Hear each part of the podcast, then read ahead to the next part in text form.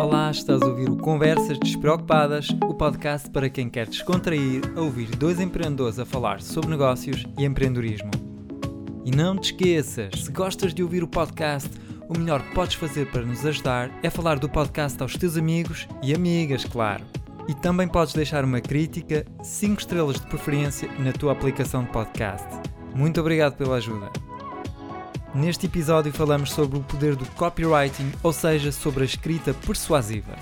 Discutimos o que é e o que não é, quais os ingredientes para escrever excelentes textos persuasivos e alavancar as vendas, tanto no mundo online como no mundo offline. Falamos nas dificuldades e desafios dos negócios online e também nas crenças limitantes que assolam muitos aspirantes empreendedores e partilhamos a experiência de um copywriter brasileiro que ultrapassou recentemente 1 milhão de reais em vendas de um infoproduto em apenas 7 dias. Tudo isto nesta conversa despreocupada com Pedro Silva Santos do site silva-santos.com, com Jorge Melo, copywriter apaixonado pelo marketing de resposta direta, e comigo mesmo, Francisco Teixeira, do blogac.pt. Bora lá ouvir a nossa conversa. Jorge, muito bem-vindo ao podcast. Estamos muito contentes por hoje poder conversar com, consigo esta questão do consigo, oh Francisco, desculpa lá. Oh Jorge, vocês, nós já há dias também tivemos uma, uma convidada do Brasil e nós estávamos aqui naquela discussão. Tratamos-nos por tu, tratamos-nos por você, como é que funciona no Brasil? Fica à vontade. Normalmente depende do, do lugar aqui do estado. No sul as pessoas falam tu. E fora do sul, qualquer outro lugar, as pessoas falam você. Mas fica tranquilo, o que mais for natural para vocês, é, a gente toca, tá bom? Uhum. Fica à vontade. Eu tô... Então onde é que está o Jorge? Onde é que está o Jorge? Está no sul ou está. Não, não eu tô é, próximo a São Paulo, né? Aqui é sudoeste. Ok. Então, se tratarmos por tu, as pessoas percebem-nos? Sim. No Brasil? Entendem, entendem sim. Tranquilo. Ok. Eu queria começar já assim um bocadinho, uh, Francisco, se me permites, comece já um bocadinho assim à bruta. Vai lá. Porque eu sigo o perfil Instagram do Jorge Melo já há algum tempo e uma das coisas que me chamou a atenção, ele diz no perfil: Não fiz faculdade, abandonei a música e o teatro e me apaixonei por copy. Eu há uns anos atrás nem sabia o que era isto, copy, copyright. Pensava que eram as coisas associadas aos direitos de autor. Não fazia ideia o que era isto. Uhum. E depois o que chama mais a atenção, que eu depois gostava que o Jorge comentasse, é resultado. 4.7 milhões de reais em vendas como copywriter e estrategista. Oh Jorge, tu já alcançaste mais resultados em termos de faturação do que muitas pessoas que tiram um doutoramento em marketing. Sim, sim. Queres comentar isto? É, eu, tô no, eu tô nesse mercado faz seis anos, no mercado de marketing digital, né? E eu, eu conheci o mercado por um curso que eu fiz com o Érico Rocha, isso em 2012, final de 2012, começo, começo de 2013. Conheci o Érico, na época eu empreendia, eu vendia roupas, perfumes, é, na internet de forma física aqui na cidade que eu morava, tá? E aí eu okay. encontrei o Érico em um vídeo, e ele falava sobre ter um lançamento, é, ter infoprodutos, né, que são produtos 100% digitais, produtos de informação, produtos é, que você vende o seu conhecimento, tal. E eu, eu, eu, me encantei com aquela história, eu me encantei com aquela ideia e acabei abandonando o mundo, é, de, de, abandonando a venda de roupas e perfumes, o que foi um grande erro na época, porque eu quebrei, mas eu vou chegar lá. E aí eu conheci o Érico, conheci todo, todo o negócio por trás e achei muito plausível as coisas que ele falava. Eu falei, meu, que legal. Primeiro fiquei com um grande pé atrás. Sabes que o Érico Rocha foi um. Eu, uma altura, fiz um workshop eh, aqui no norte de Portugal e eles é um, um, instituto politécnico, uma instituição de ensino superior que tem muita ligação a universidades brasileiras e eles recebem muitos eh, estudantes brasileiros e fazem um intercâmbio de estudantes e enviam muitos portugueses para universidades no Brasil. E no final do meu workshop houve um brasileiro que veio ter comigo e que me disse assim você tem que conhecer os vídeos do Érico Rocha. E eu pensava, que é o Érico Rocha? Isto foi há, sei lá, três anos atrás. Uhum. Portanto, eu, eu sigo o trabalho do Érico Rocha há menos tempo, há, há cerca uhum. de três anos. E de facto eu fiquei encantado com a, a, forma como ele comunicava as coisas e até muitas coisas que são óbvias, não é?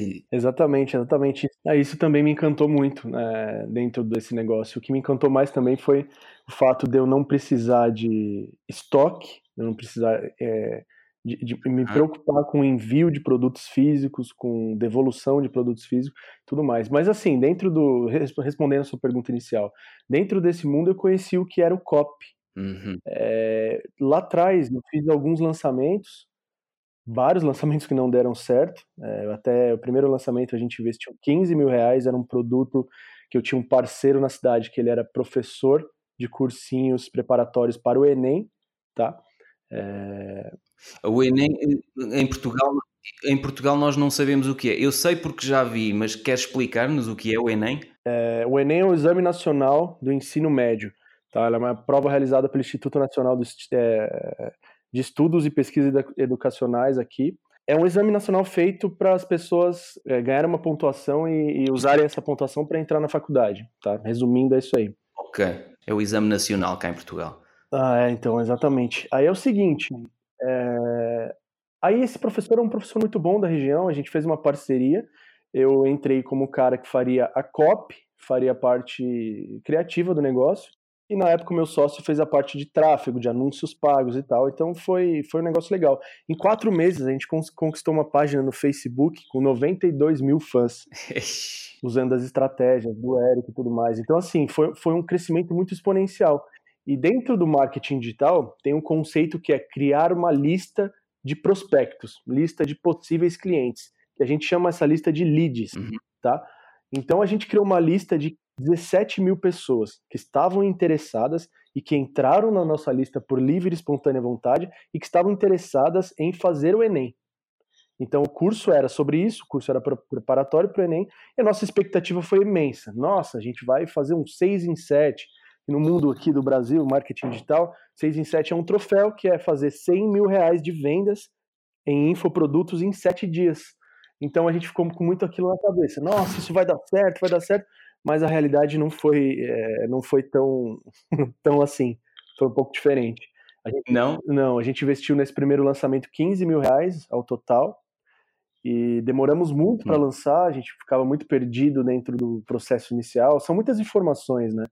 E o que eu, eu vejo que uhum. prende e trava as pessoas até hoje, tá? E aí, no final das contas, voltou entre 8 e 9 mil reais. Ok. E isso não pagou o investimento. Sim e na época a gente não tinha, não tinha mais caixa, eu e o meu sócio não tínhamos mais caixa. A gente, não te, a gente também teve um pequeno desentendimento e, resumo, acabou o projeto. um projeto que tinha tudo para dar certo, nenhum dos dois tinha mentalidade, nenhum, do, nenhum dos dois tinha nenhum preparo e acabou o projeto.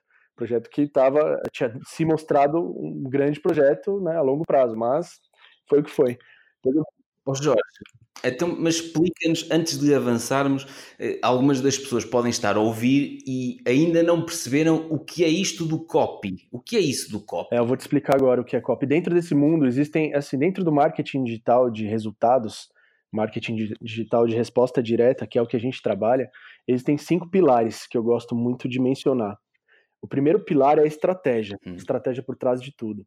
O segundo pilar é o copy, uhum. copyright. Write em inglês de escrita mesmo, não copyright de direitos autorais, são duas coisas diferentes. Exato. E o copyright, antes de eu falar o que é o copywriting, eu vou falar o que não é e o que as pessoas de repente acham acha que é, tá? É, copy não é só uma descrição de produtos ou serviços, tá? É, antes de falar isso, eu vou te, eu vou te explicar. Uhum. Copy é uma forma é, de falar, é uma forma de escrever uma forma persuasiva de escrever, uhum. uma forma é, de escrever que faça com, as, com que as pessoas tomem uma ação. O que não é copy? Descrição de produtos e serviços só não é uma copy. Uma mera oferta, um pitch de vendas também não é uma copy. Uhum. Tá? A copy eu acho que é muito mais do que isso. A copy é uma forma de você impactar as pessoas e fazer elas agirem de forma é, de, de obrigá-las a agir, tá? Seja e o que é agir no final? Ei, então, espera lá, espera lá.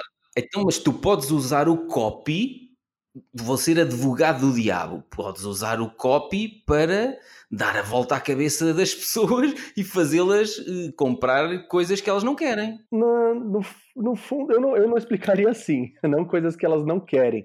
Porque normalmente, dentro de uma campanha de venda, a gente, a gente fala com pessoas que às vezes elas acham que não precisam da sua solução, então aí seria um não quer, mas no, no fundo ela precisa, porque ela, ela tem aquilo dentro dela. Então é exatamente isso, é falar com pessoas é, de uma forma que mostre um caminho para elas e no final da COP mostrar para elas que assim, a, de uma forma elegante, que ela, ela não comprando seu produto é a coisa mais burra que ela pode estar tá fazendo. Sim, mas concordas que tem que haver integridade da, da nossa parte. Nós, quando estamos a usar o copy, a estratégia, ou seja, se calhar vais falar em gatilhos mentais, não é? Também aquelas coisas que nos levam a tomar a decisão. Tem que haver integridade da nossa parte quando estamos a fazer isso, certo? 100%, totalmente, 100% íntegro, né? Porque uma campanha, um ataque, um ataque de vendas, de marketing que não seja íntegro, ele não fica no mercado, né? Porque a gente está falando de internet. A internet é o mundo de ninguém. É, as pessoas aparecem e falam o que elas acham que precisam falar, ou falam até. Normalmente falam demais. Então, se você não for íntegro, a verdade uma hora aparece, né? Isso, esse é um dos pilares, assim, que, que não pode não pode faltar. Então, copy é isso. É, copy só é uma coisa que tira a pessoa da zona de conforto dela e incomoda tanto a ponto de obrigar ela a agir, né? Estavas a falar em quatro pilares Disseste que tinhas a estratégia, o copy, podes complementar? Posso sim, então tá, vou voltar. A primeira é a estratégia, tudo, toda a parte estratégica do, do negócio. A segunda é o copywriting, que a gente já sabe que é. A terceira é conteúdo, conteúdo, é, tudo, tudo que entra, vídeos, design, produção de conteúdo, tá nesse terceiro pilar. O quarto pilar é a infraestrutura, criação de sites, integração de plataformas, é, configuração de e-mail marketing, disparos de e-mails é, e tudo mais que envolva essa parte de infraestrutura do negócio. E o quinto pilar é o tráfego, que ou pode ser com SEO, que é o tráfego orgânico, é uma técnica que hoje eu não trabalho, mas que funciona muito bem, e o tráfego pago, são os anúncios pagos. Mas não trabalha por quê? Trabalhas porquê? Não complementas o, o, o, trabalho que fazes pago com este Search Engine Optimization? Sim, ele complementa muito bem. É, mas é um pilar que eu não estudo, eu contrato as pessoas que sabem ah, fazer e, e, e, aí eu resolvo esse problema. Mas é um, é um pilar do, do, Normalmente eu faço tráfego pago, tá? Porque o SEO ele é um pouco mais é um pouco mais demorado.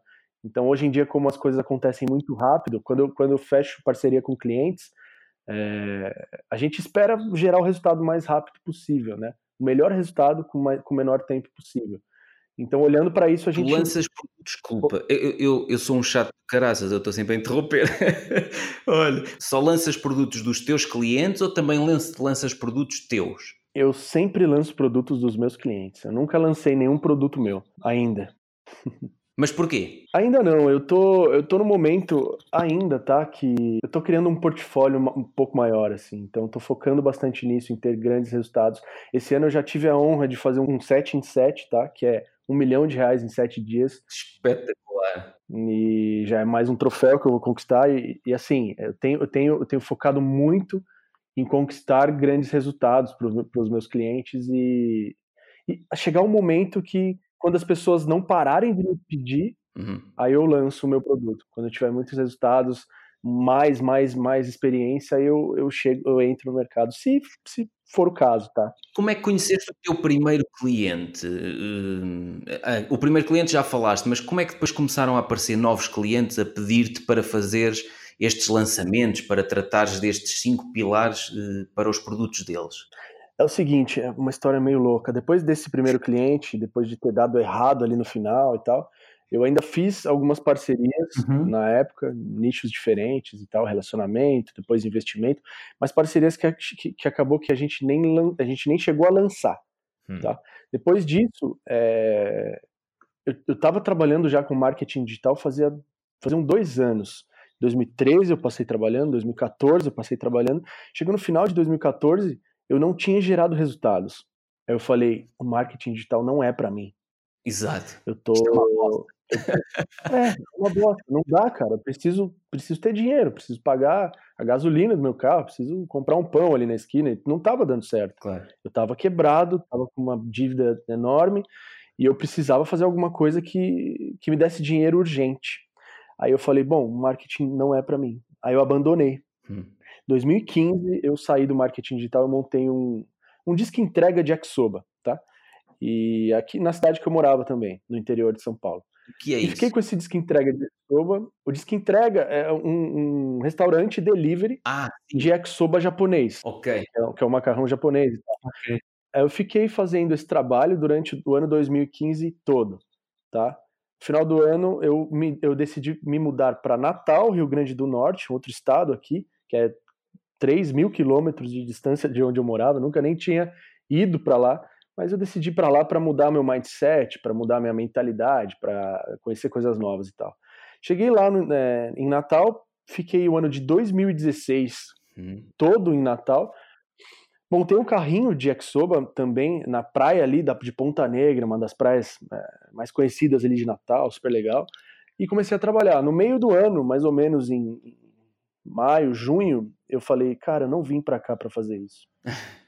E voltei, eu tava apanhando, tava empurrando o carrinho na praia, cara. Tava passando, ficando embaixo de sol a tarde inteira, tava sofrendo, não tava ganhando dinheiro, tava apanhando, tava sofrendo, num lugar que eu não conhecia ninguém, que não tinha nenhum familiar, que tinha um amigo só que pegava onda junto comigo, que na época eu surfava. Tá, era isso. Eu falei, não dá para ficar aqui. E nessa mesma época, meu filho nasceu. Hum. E aí eu tava, eu falei que eu tive que tomar uma grande decisão. Falei, bom, eu vou, eu não vou mais fazer yakisoba, não é isso que eu, que eu vim fazer aqui. Então eu decidi parar com o carrinho e, e, e comecei a pesquisar sobre o que o Érico estava fazendo. E vi novos estudos de caso, e vi várias pessoas falando que tinham feito 6 em 7. Ah, eu comprei o curso em dois meses, eu fiz 6 em 7. Eu falei, nossa, cara, como assim? Não, eu não aceito esse tipo de coisa. cara, eu, sou, um, eu sou, na verdade, então eu sou, um, sou péssimo no que eu faço. Hum. Eu sei lá, eu fiquei lá dois, dois anos e meio trabalhando com negócio e três anos, sei lá, e não, não gerei resultado, eu sou horrível. Mas eu comecei a entender de forma intuitiva, sem ninguém me dizer que havia algum problema de, ou vários problemas dentro de mim. Uhum. Falei, cara, é, deve ter alguma coisa dentro de mim que está me bloqueando. Porque eu gosto de fazer isso, eu já provei para mim mesmo que eu consigo fazer, porque ter uma página de 90 mil fãs, ter um resultado de 9 mil reais, ter uma lista de 17 mil pessoas, tudo acontecendo. Só o que não foi tão inteligente porque a gente perdeu time, a gente teve muitos erros. Eu provei para mim mesmo com aquele primeiro projeto que eu era capaz de fazer um negócio, mesmo não tendo tido um resultado financeiro. Aí eu falei, puxa, eu sei, eu sei fazer um negócio, eu amo fazer isso, porque é o estilo de vida que eu quero, entendeu? Por que, que eu não vivo disso? E naquele momento eu decidi voltar para o mercado. Eu abandonei tudo que eu estava fazendo, que nem eu fiz da outra vez, mas eu abandonei num lugar que eu não conhecia ninguém, eu não tinha suporte, eu pagava aluguel e pagava para comer. Hum. Mas tudo bem. Abandonei, abandonei o carrinho, tentei vender, não vendeu, é um carrinho de praia ali e tal, ficou lá para venda um tempo. Beleza, falei, cara, beleza.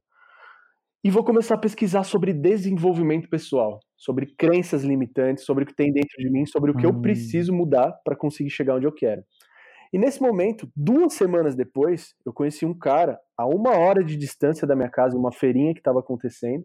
Conheci um cara que simplesmente. Eu estava com uma câmera de um amigo meu, estava tirando umas fotos do evento. Esse cara estava fazendo massagem, naquelas mesas de massagem de quick message, sabe? Sim, sim. Mesas pequenas de, de massagem rápida. Uhum. Ele estava fazendo uma massagem numa mulher ali, ele me olhou, eu olhei para ele, ele veio e falou: Cara, você não tira umas fotos minhas aqui? eu tô para divulgar meu trabalho, depois eu te dou uma massagem. Uma para você, uma para sua mulher. Eu falei, pô, legal, obrigado. Tirei as fotos, voltei para onde eu tava. Falei, legal, já ganhamos, né, por estar tá aqui. É, tá bom. Ganhei uma massagem, show de bola. Aí ele voltou e falou assim: "Cara, você conhece alguém que eu dou aula... primeiro ele falou assim: "Eu dou aula de Tai Chi Chuan de meditação. Você conhece alguém que faça isso online, que ensine as pessoas a fazer isso de forma online?" Aí eu abri os braços e falei: "Caramba, por que que você está falando comigo sobre isso?" Exato. Há duas semanas atrás eu tinha, de, eu tinha decidido voltar para o marketing digital e tinha decidido que eu faria os lançamentos novamente. E o cara veio falar para mim, eu falei, cara, por que, que você tá me dizendo isso? Eu faço isso. Exato. Aí ele falou, caramba, que legal. Uhum. Aí eu falei, aí ele falou, mas eu moro em Ponta Negra, era uma hora mais ou menos dali. Aí eu falei, eu também moro em Ponta Negra. A gente se explicou ali onde estava, uma casa na outra. Era... Top, que história espetacular. a gente explicou ali onde era uma coisa que a outra era um minuto da minha casa andando, a casa dele. Na esquina, virando assim, eu falei, ah, não acredito. Aí no outro dia eu tava lá, a gente fez uma parceria de, putz, fez uma parceria muito legal, produzi tudo do cara, começamos a fazer um trabalho muito legal. E na época eu fazia todos os pilares. Eu editava vídeo, eu criava sites, eu fazia copy, eu fazia uhum. tráfego, fazia tudo, uhum. sozinho. Uhum. E aí, beleza, ele começou a. A gente fez uma parceria, eu comecei a ganhar um dinheiro, comecei a conseguir pagar meu aluguel só com aquilo. Apareceu outras pessoas para edição de vídeo, apareceu outras pessoas querendo lançamento. Aí eu encontrei uma cliente da, da, Sué, da Suíça, uma, uma amiga minha de Natal, tinha uma amiga na Suíça, hum. que tinha um produto muito interessante, que era um teste genético, e ela viu o trabalho que eu estava fazendo para esse cara na internet e falou: Cara, que legal, gostei dele. Fizemos uma reunião, fiz uma consultoria com ela. O primeiro lançamento nosso, a gente não investiu nada e vendemos 13 mil reais. Ela falou: Nossa, eu quero você na equipe. Sim. Aí no final do ano, ela falou assim: Jorge, vamos para São Paulo. É... e eu estava pronto para voltar. Já estava com. Já tinha um cliente fixo que estava me pagando um fixo mensal, mais uma comissão e tal. Falei, beleza, tá na hora de eu voltar. voltei para São Paulo. Aí durante o ano de 2017 todo, eu trabalhei diretamente com essa pessoa foi mais um trabalho business do que lançamento. A gente conseguiu investidores para ela, a gente conseguiu montar uma empresa. O negócio foi mais, mais mundo corporativo do que lançamentos, tá? Sim. Ele se tornou outra coisa. E aí, dentro disso, eu, eu falei, eu preciso tomar uma decisão, porque eu não estou fazendo meu trabalho. Uhum. E aí eu reencontrei um grande amigo meu, que se chama Henrique Matos, que me conheceu na época do Enem, porque na época do Enem, a minha página do Enem lá na época era a maior do Brasil. Ele me procurou, a gente fez um, um hiper lançamento semente, que era um congresso online, não vendeu nada, e a gente se tornou amigo, Henrique Matos, esse cara. Sim. E ele, eu percebi que ele estava gigante no mundo do marketing digital. E ele estava como sócio do Dr. Juliano Pimentel, ele tinha lançado o Coach Polozzi, tinha lançado o Wilton Neto, um monte de caras grandes, assim, tinha gerado muitos resultados. Eu falei, caramba, o Henrique tá bombando, então legal, vou voltar, vou, vou falar com ele para, sei lá, pegar algumas informações para ele me ensinar alguma coisa e tal. Resumo, consegui falar com esse cara depois de muito tempo, muita persistência, porque o tempo dele é muito escasso, muito corrido, o cara não para e tal. E consegui, a gente montou uma agência, fez um lançamento juntos. Depois ele, ele me ofereceu para ser copywriter do Dr. Juliano Pimentel é, em 2018. Passei como copywriter do Dr. Juliano Pimentel quase o ano todo de 2018, trabalhando lá. No final do ano eu saí, era, eu era exclusivo lá dele e começou a aparecer muitas oportunidades, porque eu estava ali, a gente já tinha gerado muitos resultados. Eu entendi a curva de aprendizado dentro lá com o Juliano e com o Henrique foi gigantesco. Então é uma agência, um lugar interno, tal, então é físico, né? Eu ficava em casa e trabalhava lá casa e lá, porque era em outra cidade, então eu sempre ia para lá. E a curva de aprendizado foi gigante. Eu saí de lá e montei a minha agência. Falei, cara, agora tá na hora de. Já tinha, já tinha um tráfego de clientes, né? Pessoas apareciam, eu analisava e fechava o contrato e tal. E daí para frente as coisas começaram a acontecer. Eu fiz o meu primeiro 6 em 7 em parceria com, com esse amigo meu e uma outra, uma outra cliente no nicho de dentista em fevereiro de 2018, onde a gente fez, investiu uns 2, 3 mil reais e voltou 117 mil por aí.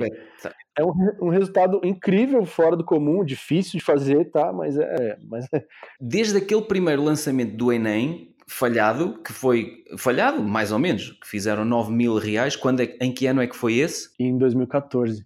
Ou seja, tu passaste 4 anos hum, acreditar que, mesmo não tendo os resultados que tu achavas que ias conseguir, tu continuaste a acreditar que conseguias ir, eh, chegar lá e continuaste a aprender mais. Eu, eu pergunto-te isto porque a maior parte das pessoas, se não obtém resultados uma, duas, três vezes, dizem assim: opa, só, só se for muito estúpido é que vou continuar a insistir. Mas tu não paraste de insistir. É, eu, eu vejo que isso foi, e ainda é, tá?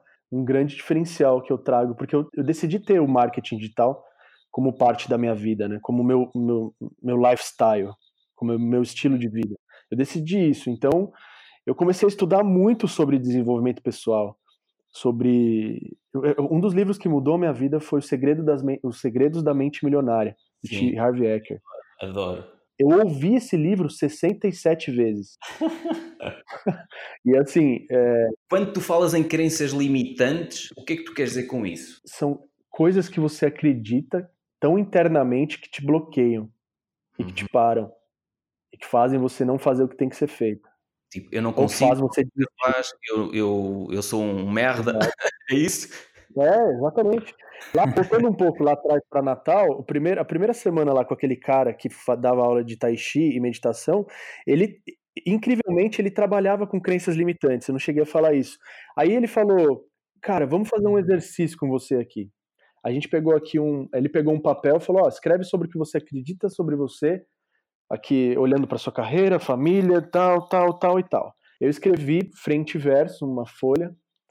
Aí ele olhou e falou, lê. Aí eu li, cara, eu quase comecei a chorar.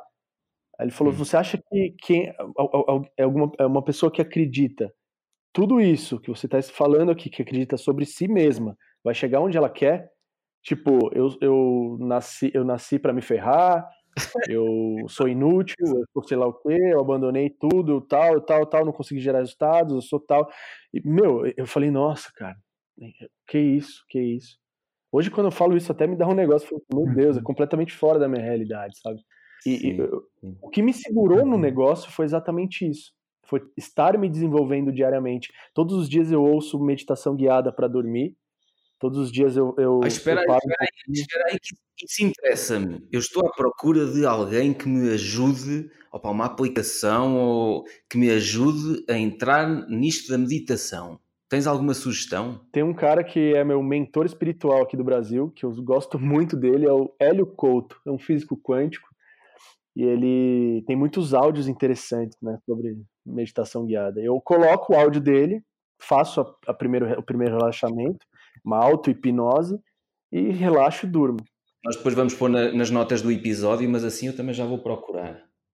Show de bola. Uh, Jorge, eu queria te perguntar sobre aquelas crenças limitantes que tu tinhas. Uhum. Tens assim algum exemplo de, de uma crença que tinhas uh, quando for, montaste aquele primeiro, primeiro negócio que tinhas e que realmente fez toda a diferença de conseguires ultrapassar agora? Então, são é, quando você vai transformando as suas crenças, eu vejo que durante todo o processo foi, foram mudanças sutis, né? Mas eu acreditava que eu tinha nascido uhum. para me ferrar, eu acreditava que nada dava certo para mim, eu acreditava que tudo era muito difícil para mim e para as pessoas ao meu redor era muito fácil. Qualquer coisa era muito difícil para mim. Uhum. Tipo, puta, por que, que eu nasci com isso? Por que, que para mim é difícil pro cara e não é? Por que, que eu tento um negócio, eu sei, eu, eu tenho a visão, eu vou fazer, só que alguma coisa dá errado. Sempre dá alguma coisa errada. Por quê? Uhum. Eu ficava com aquilo internamente em mim, sabe? E aí, com, com, o estudo do desenvolvimento pessoal, eu fui identificando essas coisas, de falar, cara. É... E, são mudanças sutis. Quando você uhum. começa a repetir coisas positivas, essas crenças elas, elas tendem a, a assumir, né? Tendem a ser substituídas e tal. É uhum. É, é, complexo esse trabalho, mas é, é, um trabalho que eu acho lindo, eu admiro muito, eu adoro clientes coach.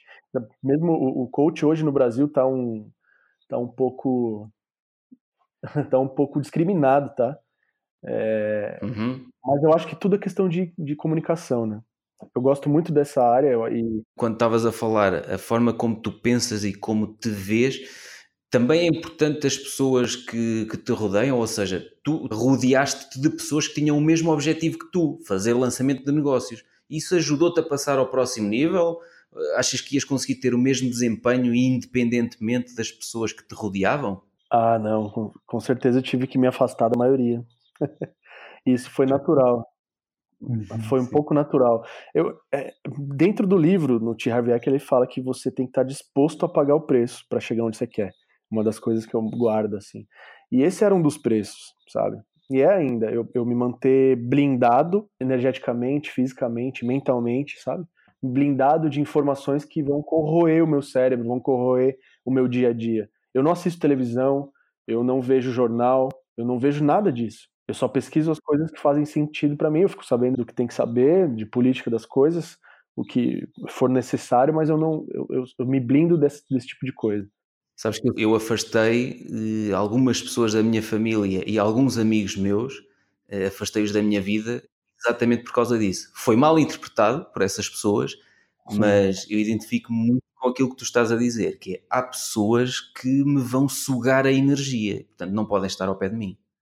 Exatamente, porque a energia negativa ela corrói, né, cara? Ela, ela te derruba, então. E a positiva também, ela te coloca para cima. E é complicado, você não, não, não tem assunto, né? Chega um momento que não tem mais assunto com esse tipo de, de pessoa. Não, não, não, não tô sendo. Não, não, não, é verdade, é verdade, não tem assunto. e, é Olha, e, e, por exemplo, tu um, quando tens um cliente que vem ter contigo e que tu vês que até, a ideia que ele tem até é boa, mas um, não tem aquela mentalidade uhum. para trabalhar contigo, tu como é que fazes? Continuas na mesma ou, ou, ou já não já não lutas com essa pessoa e não trabalhas com ela? Essa pergunta é uma pergunta muito interessante, porque mentalidade dentro do negócio, mentalidade do cliente é um negócio que é um pouco complicado de entender rápido.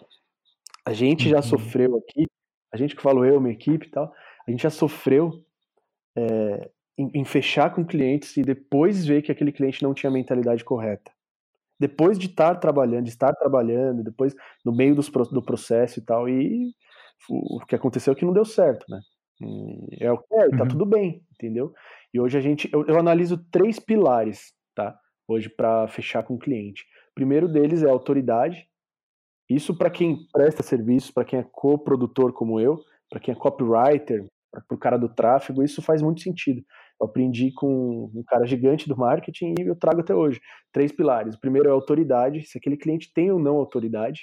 Pode ser fora do mundo digital, tá? Pode ser no mundo offline. Ele é um cara que tem autoridade? Legal. Ele tem conteúdo. E ter conteúdo não, é, não quer dizer que ele tenha conteúdo postado na internet. Ele é um cara que está disposto a criar conteúdos o suficiente para ser um cara top player do mercado. Tá legal. Uhum. Do conteúdo bom, uhum. certo. E dinheiro. Ele tem dinheiro para investir? Por que dinheiro? Muita gente hoje olha para forma de lançamento e fala: vou colocar mil reais aqui e vou fazer cem mil reais. Boa sorte. Cara, o negócio não, o negócio não é a fórmula mágica do dinheiro. É, é, não, é, não, é, totalmente longe disso. É um negócio como qualquer Sim. outro. Uhum. Só que quando você acerta, tem, existem ROIs que são absurdos, né? Eu já, eu já tive, é, o último lançamento que a gente fez lá, uhum colocou 30 mil de anúncio e fez um milhão de, de vendas. É o custo todo foi mais ou menos uns 120 mil reais, mas voltou um milhão de reais de venda. Então é um ROI muito bom, mas uhum. não acontece todos uhum. os dias. Tem um grande porquê por trás, tem, tem muitos passos, né? Então é, é complicado. E eu analiso esses três pontos. Podes falar qual é que foi esse projeto ou não? Esse foi o projeto do Dr. Arbex, Arbex Filho, é um, um dentista, desculpa, um dentista bem renomado do Brasil. E ele é um cara já bem conhecido, a gente chama de o Michael Jackson dos dentistas, né? e fui convidado para fazer a parte de copy e tal e tudo, e participei da estratégia ali junto com o Luiz Soto, que é um grande sócio meu em alguns projetos. Eu sigo o Luiz Soto também no, no Instagram. Poxa, meu grande amigo, sócio em vários projetos. E a gente fez lá ali o, o, lançamento dele, nesse último lançamento dele juntos e alcançou esses esse resultados, né? E foi um lançamento interno, um lançamento clássico do Érico. Três, três vídeos e um vídeo de venda, né? CPL 1, CPL 2, 3, 4, vídeo de vendas ali no quarto. Foi esse lançamento e foi um resultado excepcional. Olha, pode explicar assim em detalhe, quando chega um cliente que vem ter contigo, o que é que, quais são as primeiras coisas que faz e como é que funciona assim esse lançamento? Ah. Falaste nesses três vídeos, como é que é exatamente? Quando, quando eu começo uma parceria, eu tenho um processo que eu vim criando desde todo o tempo que eu estou no marketing, tá? Esse processo, olhando muito uhum. para a cópia agora. É, são três passos, okay. tá? Primeiro passo, eu tenho um documento que se chama download mental do cliente. Eu preciso ter preciso fazer, eu preciso que o cliente me fa, coloque a mentalidade dele no papel para mim. Tudo que ele acredita, tudo que ele não acredita, hum. toda a visão dele. Então eu tenho 13 perguntas dentro de um documento. Eu passo esse documento para ele, eu peço que ele preencha esse documento sozinho. Ele vai preencher e depois eu vou fazer, eu vou fazer uma carta para ele e vou devolver. OK. E isso a gente vai usar para criação de conteúdo, eu vou usar para vários em vários momentos da cópia. Esse é o primeiro passo, tá? Depois desse passo, eu tenho um outro passo que é a criação do avatar. A gente chama de avatar o público-alvo do produto do, do cliente, do expert. Uhum. As pessoas chamam de avatar nos Estados Unidos, algumas pessoas aqui chamam de persona no Brasil, mas é o público-alvo. Tá? Então eu tenho um uhum. documento que a gente veio Sim. desenvolvendo e aprimorando cada vez mais aqui na, na agência, que eu mando esse a gente faz uma reunião desse documento e define quem são os avatares daquele cara. E é um documento bem extenso, é um documento que tem uhum. muitas informações e dá uma clareza muito grande. Também é usado para em vários momentos da COP. Ali a gente vai descobrir as dores, os desejos, as frustrações, o que ele pensa, o que ele sente, o que ele ouve, o que ele vê, a vida do cara, do possível cliente daquele cara. Se tiver um, dois ou três, são três documentos. Então a gente tem que preenchê-los todos. E o próximo passo é um documento que eu chamo de copyboarding. É, copyboarding é, é, um filme tem um storyboard, né? Uhum. Eles fazem passo sim, a passo do filme, colocam no papel e tal. E o copyboarding nada mais é do que um norte do que você precisa para chegar onde você quer. Nesse documento é um documento também muito extenso. Essas primeiras reuniões elas demoram, tá? Normalmente elas demoram um pouco. É, é, é muito profundo essa comunicação muito profunda, mas dentro desse documento eu te dá uma visão geral. Eu coloco todos os benefícios diretos, diretos do produto que o cliente vai ter, coloco os problemas que o produto resolve, pois. coloco to, é, aí tem, tem coloco a grande promessa, a gente cria a grande promessa do, do produto. Se o produto já tiver uma grande promessa e não tiver resultando tão bem, a gente vai criar uma do zero. Ok com base no que ele no que é íntegro dele, no base do que com que ele faz, com tudo mais. Aí dentro daquele documento a gente tem a PUV, que é a proposta única de vendas. Nos Estados Unidos é USP, Unique Seller Proposition. A gente cria isso com uma estrutura ali dentro e identifica uma forma de, de posicionar aquele produto no mercado de forma única. Depois tem a Big Idea. A gente trabalha grandes páginas ali só na Big Idea, tem um processo muito muito detalhado para criar uma big idea, é, o, que, o, que, o que demora também. Depois a gente tem, coloco todos, todos os módulos dentro do curso, as aulas, coloco todas as formas uhum. de garantia eu tenho de, dentro desse documento, tem as formas de garantia o que a gente vai usar. É um documento que, depois de preenchido, tá fácil de eu criar a página de vendas, tá fácil de eu criar uma carta de vendas, tá fácil de tudo. Dentro desse documento também tem um passo que é escolher a emoção que a gente vai usar naquela campanha. Uhum. Porque uma das coisas que as pessoas não olham dentro do copy hoje é, vamos lá, existem duas emoções uhum. predominantes hoje dentro do copy, tá? Que normalmente é a ganância e o medo. Dentro dessas uhum. duas emoções tem várias é, de, derivam várias outras emoções você pode utilizar. Desespero, por exemplo, dentro do medo, o amor, de repente, dentro do ganho. Então, é, a gente decide qual emoção vai usar uhum. E cria uma big idea, um mecanismo único, uma grande promessa em cima dessa emoção, tá? É, vou te dar um exemplo aqui. Última cliente nossa, a gente vai fazer um evento ao vivo, ainda não vamos, não lançamos, mas a gente vai fazer um evento ao vivo agora, em agosto, em Brasília. Vai ser um lançamento, tipo um lançamento semente, que é um lançamento de webinário, mas ao vivo. A gente vai vender o curso dela. Então a gente vai usar é, a emoção desespero. E aí a gente criou a Big Idea do o pior metabolismo do mundo. Uhum. E aí vai decorrer uma história e tal, então tudo mais. Dentro desse documento, é, cria-se todo esse processo. E a gente vai colocando ideias, colocando ideias, colocando ideias, até o ponto de falar, cara, é isso aqui. Achamos. Vamos usar conectado a essa emoção. Jorge, tu estás a explicar isso tudo e eu só estou a pensar, todo este trabalho gigantesco com cada um dos clientes é muito tempo, envolve uma equipa, envolve muitos recursos, envolve tudo muito personalizado. É assim, isto vai custar muito dinheiro ao cliente. Como é que tu funcionas com os teus clientes? Ficas com 50% do negócio? Eh, é um pagamento, faz um orçamento para fazer aquele lançamento? Como é que funciona a tua parceria com os clientes? Olha, hoje em dia é assim, é, eu tenho um valor fixo, tá? Uhum. Que a agência cobra por todo esse trabalho, por toda essa especialidade, né? E tem uma porcentagem em cima dos resultados. Essa porcentagem varia tá bom?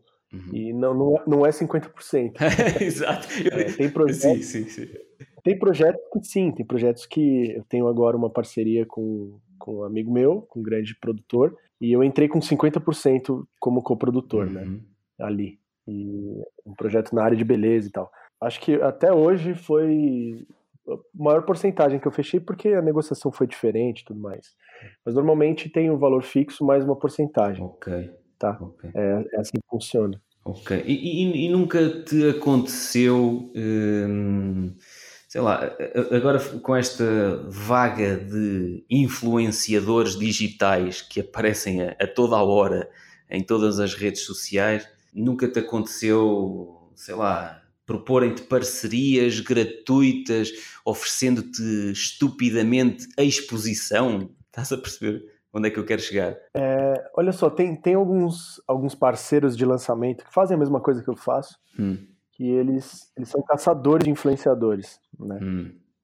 Então aí o cara pega, oferece uma pequena porcentagem pro influenciador, faz tudo por trás, inclusive investe uhum. em anúncios, investe em todo o processo e faz o lançamento. Eu ainda nunca passei por essa experiência, para ser bem sincero.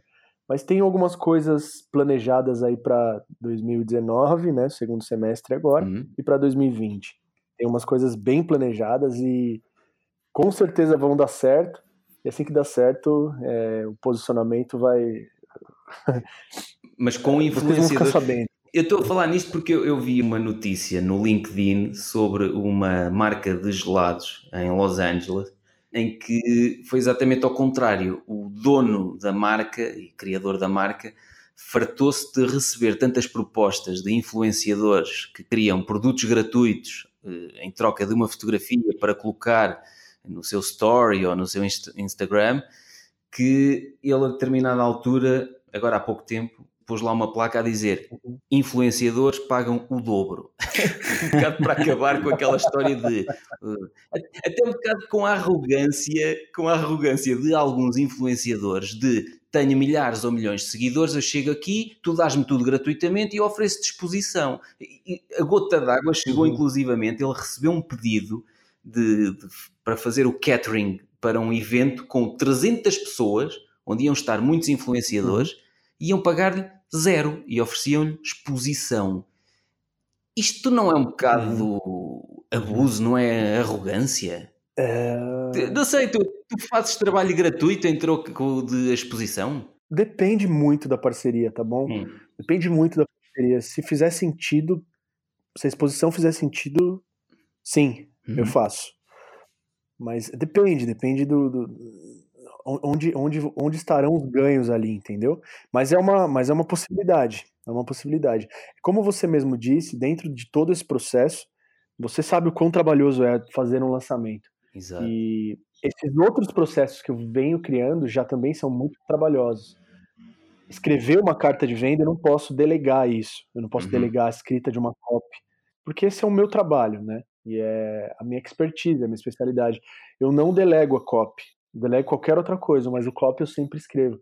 Então, é um negócio que não dá não dá para para fechar um atrás do outro, né, digamos assim. Uhum. Então tem que ser muito bem, bem, bem selecionado. Hoje em dia eu seleciono muito bem os meus parceiros e clientes, porque exatamente para por, por escolha então, por custo de oportunidade. E a copy Francisco, se calhar deve estar a pensar, tal como muitos ouvintes estão a pensar: espera aí, mas afinal quero um exemplo de copy. a copy é, é, é, na copy, na forma de escrever, que vai entrar uh, a tal ganância, o medo os, ou outros gatilhos mentais? É? Explica-nos lá. Exatamente. Algumas pessoas acham que a parte mais importante do copy é o pitch, é a hora que o cara começa a fazer a oferta, uhum. começa a vender, mas na verdade não é. Não é, e eu aprendi isso com grandes players, tá? Uhum. A parte mais importante, e também com muito teste, muito. saindo muito, muito pra rua. E muitas falhas, muitos erros. o que acontece? A parte mais importante do copy hoje que eu vejo tá na Big Idea. O que é a Big Idea? É o grande conceito por trás do negócio. Tá? É, uhum. é, é o grande porquê daquilo tá, a Big Idea está na lead. Ali, vou dar um exemplo do fórmula de lançamento. A Big Idea é um ano de vendas em sete dias. Ok. Essa é a Big Idea do negócio. Okay. Por isso é que eles falam o 6 em 7, não é? É a pessoa, o que retém é faturar 100 mil reais em 7 dias. Esta é a Big Idea, é isso? Exatamente, está bem conectado à emoção de ganho, de ganância. Tudo que ele fala ali é voltado para ativar na pessoa uma esperança, para ativar na pessoa, puta, agora é a minha saída. Agora eu encontrei a saída. Uhum. Tá ali, entendeu? Então, é essa é a emoção que ele usa primordialmente, né? Dentro do copy, a, a Big Idea, ela, ela segue com a lead. Lead do copy é, é diferente de lead possível cliente. São duas coisas diferentes. Lead do copy são as duas primeiras páginas, três primeiras páginas, primeira página só. É onde vai, vai engajar e segurar o cliente, o possível cliente, né? Aquele momento é o momento mais importante da copy. A big idea e a lead, o início. Uhum. Porque é ali que você vai bater na emoção, é ali que você vai se conectar com o cara, é ali que ele vai falar: caramba, é isso que eu preciso. E a lead, quando, depois, quando fala, desculpa, você... desculpa, Jorge. Quando falas em lead, é a pessoa levou aquela mensagem e depois estás a dizer que eh, ela faz qualquer coisa, tipo registra-se num, numa lista para receber mais informação, é isso? É, a, a, compra ela é feita, a compra ela é feita emocionalmente, né? Eu, hum. eu vi um exemplo um dia é de, um, de um mentor também que eu tenho como mentor. Ele fala que é, quando você está num shopping, você olha no, na prateleira, você olha numa vitrine de uma loja, você não pensa se aquele. A, a mulher não pensa se aquele vestido é, tem as medidas corretas, ou ah, aquele vestido. Ele tá numa. Ele tá. Como, como que é um exemplo bom, tá? Ela, ela se conecta emocionalmente com aquele vestido, ela se enxerga lá dentro. Ela sente o desejo por ter aquele negócio. E ela não usa nada racional para aquilo. Ela entra na loja com a compra feita. E lá dentro da loja, o que, que é o trabalho do vendedor? Racionalmente mostrar para ela que é a melhor saída que ela tem. Okay. Porque a, a Copa é a mesma coisa.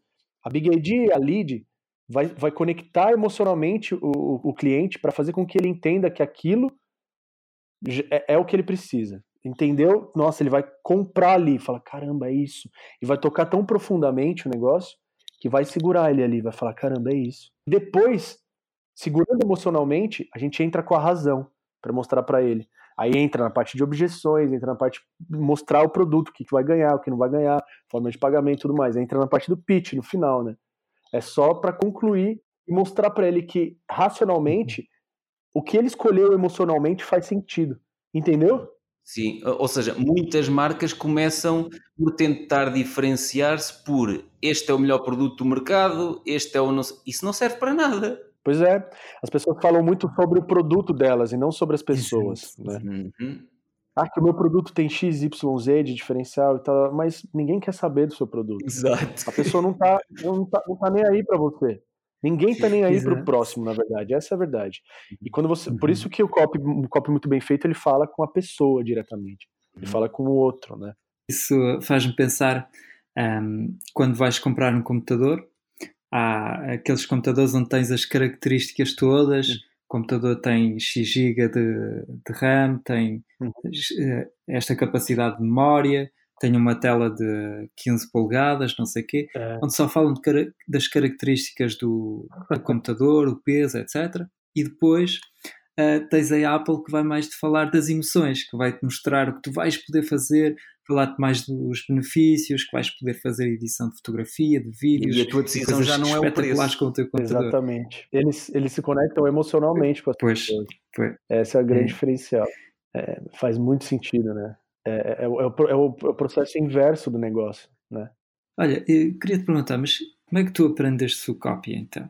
Uh, foi com foi através de livros, foi com pessoas, uh, foi... foi... com o Érico Rocha no, no Fórmula de Lançamento. A primeira estrutura, o que, assim, que aconteceu? Quando eu entrei lá no Juliano Pimentel, eu fazia tudo uhum. no marketing. Eu olhava para todos os pilares. Okay.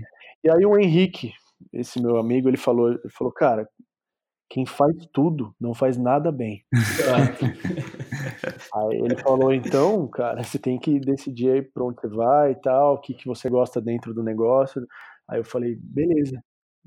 E eu, eu, eu percebi, porque eu fiz, eu tive bandas, eu fiz teatro profissionalmente, e eu fui, eu sempre fui, sempre fui muito conectado à arte, eu sou um cara muito emocional e tal. Então a copy dentro do negócio do marketing digital é o que mais me pega, é o que mais brilha os meus olhos. E eu falei, cara, dentro de todo esse processo, todos esses anos, o copy foi, a, eu acho que é o que eu tenho mais prazer em fazer. Então foi aí que eu decidi, eu falei, beleza, então eu vou vou fazer com tudo que eu tenho, vou me tornar um copywriter renomado com tudo que eu tenho. Um cara que um cara que gera resultados, tá? Vou fazer o máximo que eu puder para gerar os melhores resultados em copy. E o resto, tudo bem. O resto eu arrumo parceiros, o resto as coisas acontecem. Né? Todos os outros pilares eu digo que, uhum. então, que é o resto. E aí eu comecei estudando. Comecei estudando muito. É, e eu estudo hoje todos os dias. Eu compro cursos direto e sempre, sempre leio copies. Uma das formas de estudar um copywriter que uhum. não lê outras copies não é um copywriter que tem referência. Copies que deram certo, copies que deram errado. E eu vejo muito isso, sabe? Okay. E tem alguns livros assim que eu que são game changer, que mudaram o jogo na minha vida. Por exemplo, o livro The Big Black Book, que é a Bíblia do marketing digital, Bíblia da copy. Um livro feito por Mark Ford, que é um copywriter renomado, cara gigantesco, sócio da Empíricos, o cara é gigante. Eu tenho eles como grande referência, né? Empíricos eu tenho uma grande referência porque geram muitos resultados. Eles fazem, soltam copy na rua todos os dias, na, na, na rede, né? Todos os dias, são big ideas fantásticas, então eu estudo muito isso. Dave Ogilvy, um copywriter fantástico, trabalhou com grandes marcas, Rolls Royce, e então eu estudo esse tipo de essas pessoas. Tem alguns livros que livro do, do, do Mark Ford eu adoro, adoro Mark Ford, adoro a forma que ele que ele explica e acho muito, muito interessante. Um dos livros que eu indico agora é o Great Leads. Ele não tem, não tem tradução em português, embora eu, eu, eu tenha, tive acesso à tradução, tive acesso a, a quem tem a tradução, e, mas ele não tem, mas vale a pena você se esforçar um pouco e aprender com esses livros que são bíblias do copy. Great Leads, e algum podcast, algum podcast sobre isso? Olha, eu, eu não costumo ouvir muito podcast sobre copy. Eu ouço bastante podcast do Érico, do Flávio Augusto. Sobre copy uhum. diretamente, não. Até agora eu não encontrei um que eu falo. Caramba, ele fala só sobre copy e eu vou começar a seguir esse cara. Aliás, tá aí um, tá aí uma, uma dor do mercado, né? Exatamente, portanto fica a ideia para quem quiser explorar um nicho de mercado, podcast sobre copy. Exatamente, voltado sobre copy diariamente eu não, eu não conheço. Pode ser que exista, claro, mas eu não, eu não conheço.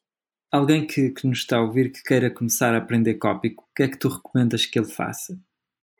Cara, primeira coisa, ler muita copy. Ler o que está dando certo. Ter acesso aos swipe files de copy. Se você digitar swipe file na internet, ali no, no Google, por exemplo, uhum. você vai encontrar muita coisa e copies antigas e, e copywriters que, que copywriters que tiveram um grande diferencial no mercado, sabe? E estuda muito a empíricos, uhum. estuda muito o que os caras estão fazendo. Começa com Great Leads, com Copy Logic, tudo de Mark Ford, tudo de Dave Ogilvy. E esses caras são, são caras que vai, vai te fazer colocar, vai, vai te colocar no, no caminho que não tem volta. Uhum. Você começa a entender o, o conceito do copy, né? Copy é muito mais do que estrutura. Pegar uma estrutura pronta aqui, eu vou escrever uma copy. Hoje em dia eu nem faço mais isso para escrever uma carta. Eu não faço mais, eu não pego mais estruturas. Crias de raiz. É, e eu sigo referências, eu falo, legal. Uma outra forma de começar é pegar uma referência de um copy que gerou muito resultado, transcrever essa copy, palavra a palavra, você vai pausar, okay vai pausar o vídeo do cara e vai escrever palavra por palavra. Uhum. E depois você vai usar aquilo como referência. Antes de usar como referência, você vai identificar dentro daquela copy o que ele está fazendo em cada bloco de comunicação. Primeiro bloco ali, ah, okay. que ele está se conectando emocionalmente com o lead e ele está focando na dor X. Ah, aqui ele está fazendo tal coisa. Ah, aqui ele está fazendo uma antecipação. Ah, aqui ele está faz, abrindo um looping, ou ali está fechando um loop. Olha, um é, looping. é giro falar nisso, porque eu, eu, eu, fiz esse exercício há pouco tempo com aquelas aulas gratuitas do Érico Rocha, aquelas grandes que ele faz ao vivo, uhum. e identifiquei que há ali coisas que começa com a história dele quando ele trabalhava no banco, ganhava muito, mas não era feliz. Ou seja, aquilo segue aquela estrutura, e eu, epá, de facto, esta estrutura resulta contarmos um pouco como é que chegámos até aqui, uhum. o que é que fizemos, eh, até, até já estávamos bem, mas não estávamos realizados. Identifico muito com essa ideia de pegar numa que resultou e adaptarmos é. a nós. Exatamente, exatamente. Até começamos assim com o podcast, onde tu nos contaste a tua história. Uhum. Uh, e portanto alguém que nos está a ouvir pode se identificar logo contigo, em, em, que pessoas, lá está, que também têm essas crenças, que não se sentem capazes, uhum. Uh, e depois vão descobrindo que tu, tu conseguiste alcançar excelentes resultados. É. Se calhar naturalmente acabamos por, por, fazer isso, que é começar por contar a nossa história. É, é a parte que conecta emocionalmente. E depois falar dos nossos êxitos. Exatamente. E você vê que uhum. isso volta, volta para a primeira coisa que eu falei, sobre o que é mais importante do copy, que é o lead, a big idea e o lead, uhum. é onde você vai contar a sua história e vai se conectar com a pessoa, né? Não tem como. As pessoas conectam com história. É, é, isso é. Por isso que o cinema é, é uma empresa, uma indústria bilionária, né? Trilheiro. Eu, te, eu tenho tentado usar um, essa conexão com as pessoas personalizando, por exemplo, uh, na, na minha loja online eh, eu personalizei as, as perguntas frequentes que as pessoas me enviavam. Eu fui personalizando as perguntas e em algumas delas respondo um, um bocado a gozar com a pessoa que fez a pergunta. Ou seja, eh, eu tenho uma, uma resposta numa pergunta frequente que diz assim: esta pergunta frequente deve ter sido colocada por alguém bastante preguiçoso. Os produtos disponíveis estão todos aqui e encontram-se separados em diferentes categorias. Dois pontos e depois o link. Ou seja, achas que esta forma de escrever pode ajudar as pessoas? Não tira a seriedade do negócio, certo? Ajuda as pessoas a perceber. Do outro lado, há pessoas verdadeiras, não são máquinas a, a gerir isto, certo? Certo. Isso, essa última frase que você falou faz muito sentido, né? São pessoas do outro lado. E às vezes isso, isso, isso acaba não ficando tão claro quando você está trabalhando na internet. Exato. Você começa a fazer sua lista de leads. Lá ah, tenho 10 mil pessoas, tenho 5 mil. E você começa a olhar muito para o número do negócio e você esquece que você está se comunicando com pessoas. Você vai escrever um e-mail mais rápido, um e-mail de qualquer jeito, por, por, efe, por concluir aquela tarefa, né? Antigamente fazia muito isso. Esse é, uma, é um ponto que tem que virar a chave. São pessoas que estão sendo impactadas. Mesmo nas mensagens automáticas, por exemplo, eu tenho uma loja online que vende modelos de currículos editáveis em Word e, e, tem aquelas notificações automáticas, ou seja, a pessoa fez a compra, ainda não fez o pagamento, mas recebe um e-mail a dizer que a compra está feita e não sei o quê, que falta fazer o pagamento. Mas normalmente esses e-mails automáticos dizem confirmação de encomenda, não é uma coisa assim do género. Sim. E então eu, eu, personalizei, inclusivamente, na minha loja online, personalizei esses e-mails. Por exemplo, quando a pessoa faz uma compra e antes de fazer o pagamento, recebe um e-mail e no assunto tem confirmação da encomenda tal. Cabeçalho do e-mail. Está quase. Vamos começar a organizar a sua encomenda enquanto efetua o pagamento. É isto que a pessoa recebe. Ou seja, Uhum. Cria-lhe aquela antecipação de tenho que ir pagar isto que é para ter acesso ao produto o mais rapidamente possível. Sim. E dá mais uma vez aquela ideia de do outro lado há humanos a comunicar comigo, apesar disto ser uma mensagem automática. É, é um, é um concordo, tem que ser feito exatamente assim, né? Tem que ser feito olhando exatamente para a pessoa e para aquela pessoa que é o seu público-alvo, para aquele cara que tem aquela peculiaridade dele. Exatamente. E, por exemplo, quando a pessoa se esquece da, da senha, da palavra passe de acesso ao site, mais tarde quer aceder aos produtos que comprou e tem lá uma opção de redefinir palavra passe, não é? Uhum. E então recebe um e-mail para redefinir a palavra passe e no assunto diz assim: então, esqueceu-se da senha de acesso ao site XPTO? Cabeçalho do e-mail aqui ficam as instruções para redefinir a sua senha. A pessoa do outro lado parece que eu acabei de lhe escrever isto para ela, não é? Tipo, então, esqueceste da password. e isto é automático. E, e, eu vi isto num livro uh, do, do, do, Tim Ferriss, quando ele entrevistou, epá, já não me lembro do, do nome do fundador da, da CD Baby, uh, há uns anos que era, nós podíamos vender as bandas alternativas podiam vender o seu CD na internet sem ter uma editora. Agora é mais fácil. mas havia uma, um, um, um, site chamado CD uhum. Baby. E ele falou no, no, nesse episódio com o Tim Ferriss que ele personalizava todos os e-mails e as pessoas do, do outro lado ficavam a pensar: opa, se estes e-mails automatizados parecem humanos, como é que será a equipa que está do outro lado?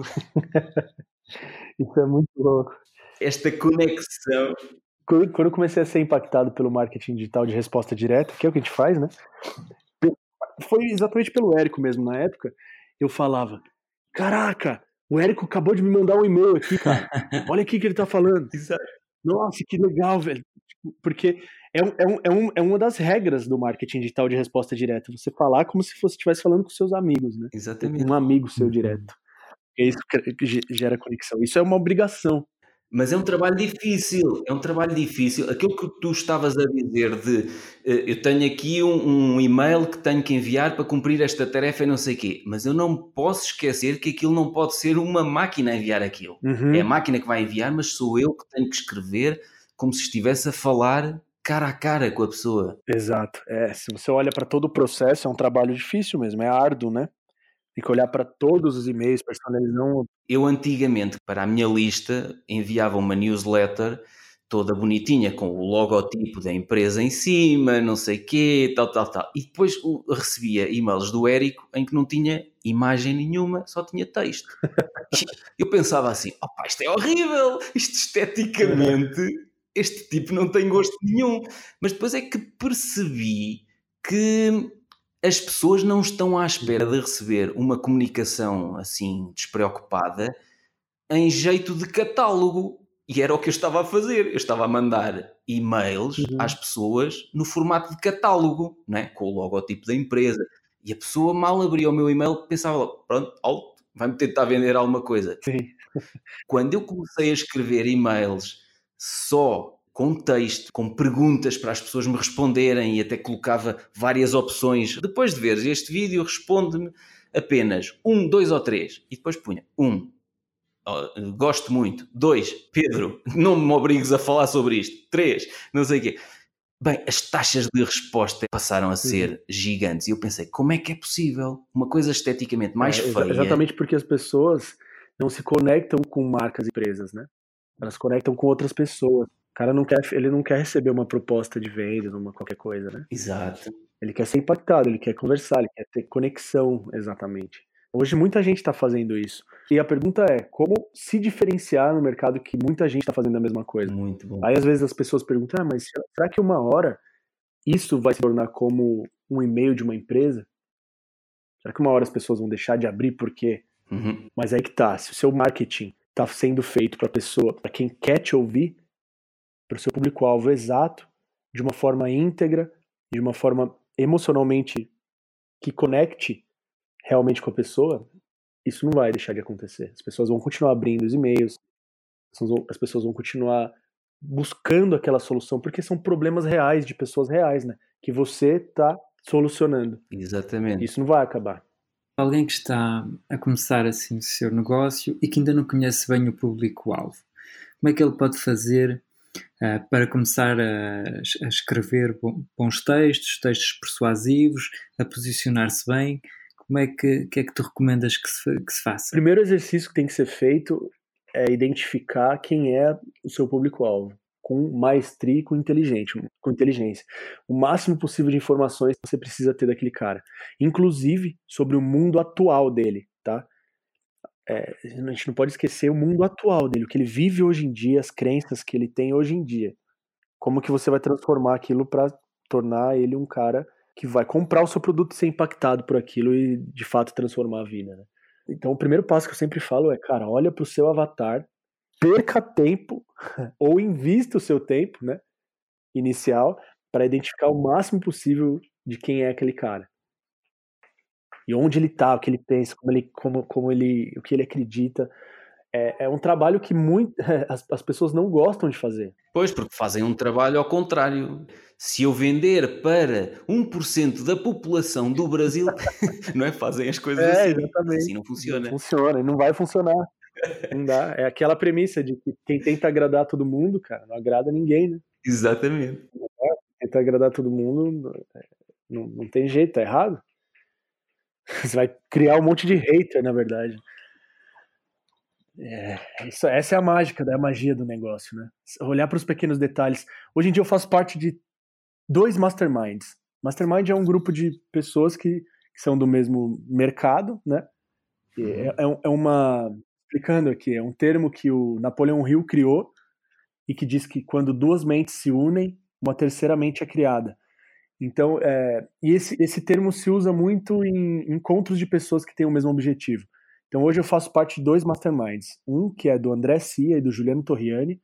São dois grandes players do mercado. O André Cia é um grande copywriter e o Juliano é um cara de tráfego, um cara dos números, é um cara bem, bem top.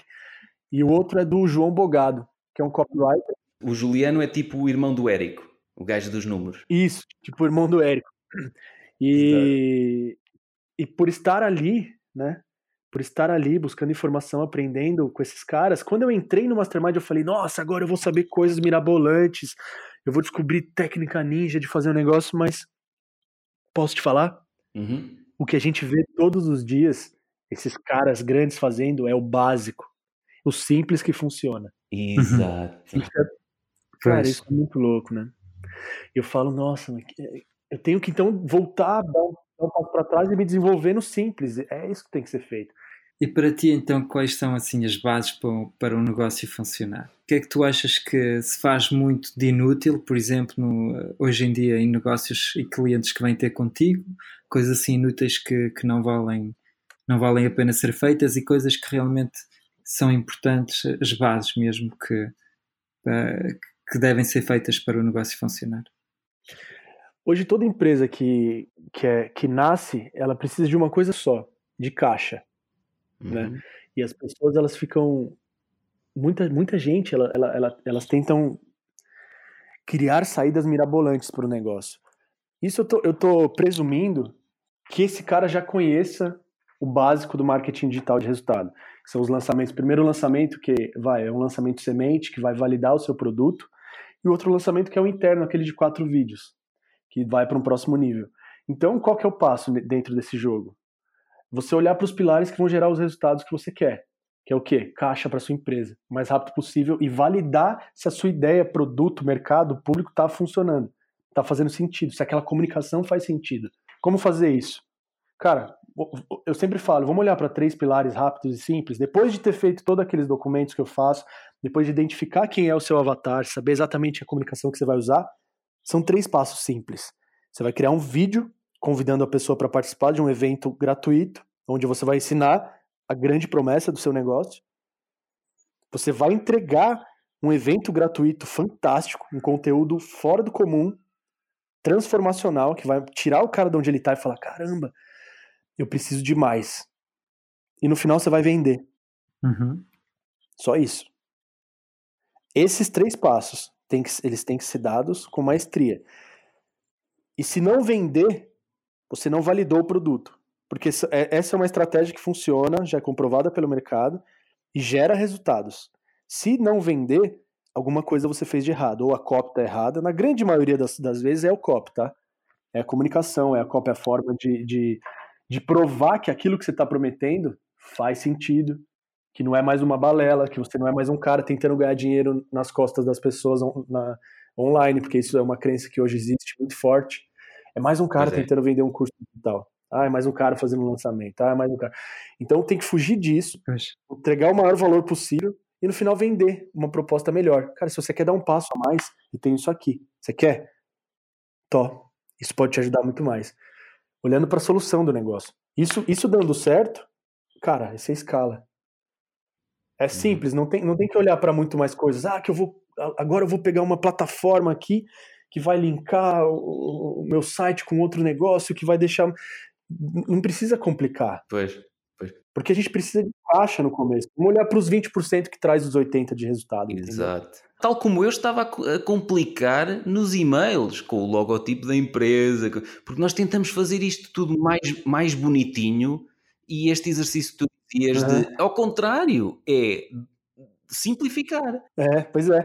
O, é, é, muito contra-intuitivo isso, né? Porque quando você olha pro. Vamos, vamos olhar pro esporte, pro surf, né? Hum. O, pro, o surfista. O cara, quando, quando ele quer ficar um.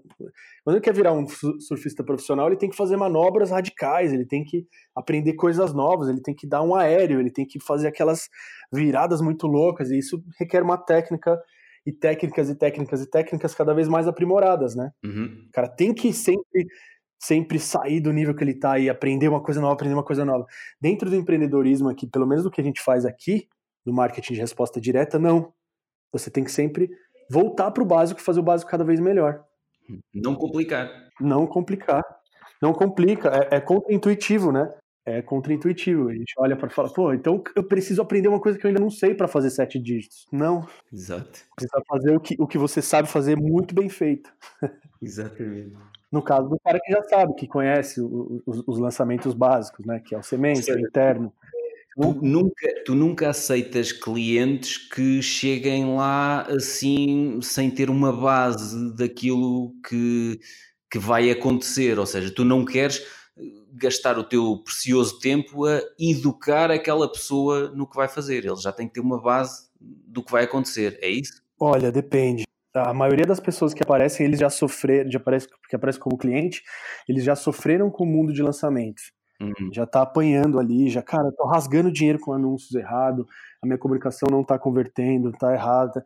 Esse cara normalmente é o cliente, é o cliente base, né? Uhum. Mas eu já tive clientes que não, não, não, não, possuí, não possuíram tanto conhecimento. Ok.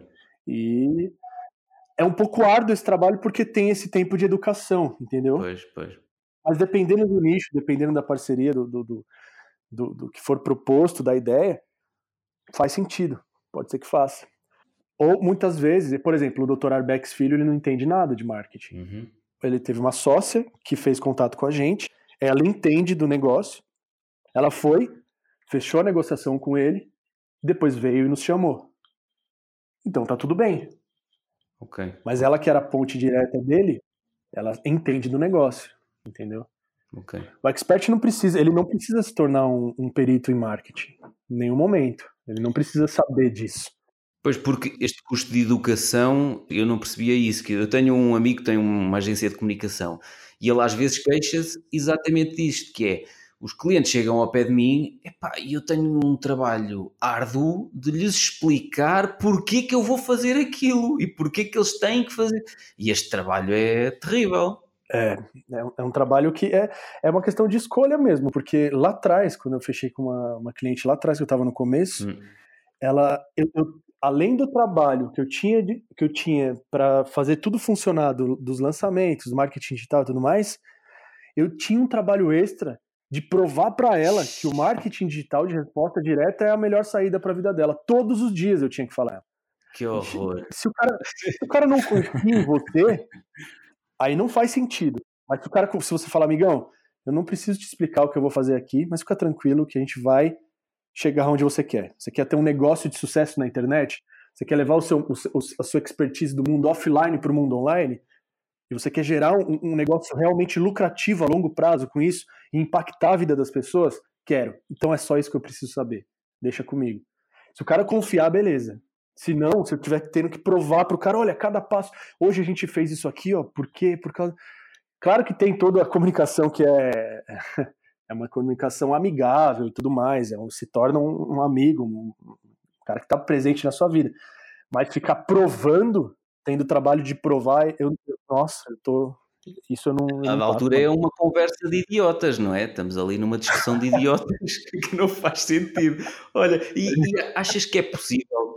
Muita gente diz-me, pois, mas não dá, o meu negócio offline é impossível de passar para o online. Concordas com isto? Ah, eu acho que toda informação é possível passar, né? Para o online. É, porque quando a gente olha para a informação, o que a gente está fazendo? Está fazendo o que aquele meu primeiro documento faz. O download da mente daquele cara para a mente de outras pessoas. Okay. Eu vou fazer o download da mente daquele cara para uma plataforma online. O cliente vai entrar e vai fazer o upload daquelas informações na cabeça dele. Uhum. Exatamente é isso. Vou passar o meu conhecimento. É o que a gente está fazendo aqui, na verdade, não é? Sim, sim. É o que a gente está fazendo aqui. Quando as pessoas ouvirem esse podcast, eles vão estar tá fazendo o upload da nossa mentalidade para eles. Uhum. Eles vão usar o que faz sentido e o que não faz sentido. então, quando eu olho para isso, eu acho que qualquer, qualquer informação, pode ser que não qualquer negócio, mas qualquer expertise é, é, é muito bem-vinda, né? Vamos pegar no, no exemplo do dentista. Por exemplo, se tivermos dentistas a ouvir e disserem assim: como é que eu vou transformar o meu conhecimento ao nível da medicina dentária num negócio online? Por exemplo, o Dr. Arbex. Ele tem 38 anos de carreira, ele tem um nome muito, muito forte no mercado. O que a gente fez? A gente gravou o passo a passo das técnicas que ele usa dentro do, do consultório dele para passar para outros dentistas. Ok, ok. O público-alvo dele são outros dentistas, outros profissionais. Exatamente. Outros profissionais. O que você tem de diferente em você? Onde você chegou? Qual, qual conhecimento que você tem que você se acha apto a passar para outra pessoa? Uhum. A pergunta é essa, entendeu? Ah, eu tenho uma técnica que eu faço, que é só eu que, eu fa só eu que faço, uma técnica que é conhecida, um resultado que é diferenciado, ou qualquer outra coisa que seja, que tenha a ver com isso. Aí sim, a gente pega e, e, e mostra essas técnicas e passa isso para as outras pessoas, né? Qualquer mercado isso acontece. Uhum. Um cara que monta camas personalizadas. Eu, eu tenho uma empresa que eu monto camas personalizadas e eu tenho eu tenho um grande fluxo de caixa aqui na minha empresa, eu acho interessante. Cara, que legal. Vamos ensinar isso para outras pessoas que gostariam de ter uma empresa como você tem? Gostariam de ter, de repente, a técnica que você usa. É, é, impactar realmente a, a, outra, outro cara, né? Isso é muito giro porque, por exemplo, as pessoas estão muito naquele pensamento linear. Um dentista presta serviços nos dentes, não é? Das pessoas. Então pensam sempre: o meu cliente final é a pessoa que veio tratar os dentes quando o cliente final podem ser outros profissionais, não é? Pois. Exato. O curso, o curso, o curso de capacitação é um dos cursos que mais tem vendido no mercado digital hoje em dia, para profissionais que querem se capacitar, né? É, é, é, transformacional, né? O cara vai entrar ali, vai aprender um negócio que ele vai utilizar no dia a dia dele que vai transformar a vida dele. Se for para um cliente final, a gente teria que estudar uma forma disso acontecer. Existe, existe, existe como? Existe. Pode ser que sim. Se tem uma técnica que o cara possa fazer na casa dele, sem precisar ir ao dentista, ou algumas técnicas, ou alguns cuidados, né? também é super plausível. Claro, ele também pode dar conselhos para, por exemplo, como lavar os dentes. Se tens uma criança, como é que podes uh, ensinar a lavar os dentes, ou técnicas mesmo que para as pessoas fazerem em casa, não é? E no dia em que essa pessoa precisa de um dentista. Exato. O cara está se posicionando ali, está se mostrando, está aparecendo, né? Quem não é visto não é lembrado. Sim, mas aí está a posicionar-se para encher com mais marcações presenciais, certo? Estamos a falar em coisas diferentes, não é? Sim. Sim, ele está falando de, de utilizar o marketing digital o posicionamento online para ter mais sucesso no mundo offline, né? Exatamente. Isso dá para ser feito, não precisa ser só. É, é, as técnicas do marketing de resposta direta, elas não são exclusivamente criadas e desenvolvidas para o mundo online, 100% online. Eu posso pegar e aplicar isso para é, eu posso fazer um, uma comunicação diferenciada para um dentista mesmo aqui da minha cidade, para ele se posicionar de forma diferente. A gente pode soltar anúncios para ele online que vão atrair pessoas que, fa que fazem parte do público-alvo dele para marcar o horário dentro daquele consultório. A gente está utilizando o marketing de resposta direta, que necessariamente não lançamentos, mas estratégias de, de venda, de marketing, de posicionamento, de marca, para ele se posicionar mais no mundo offline.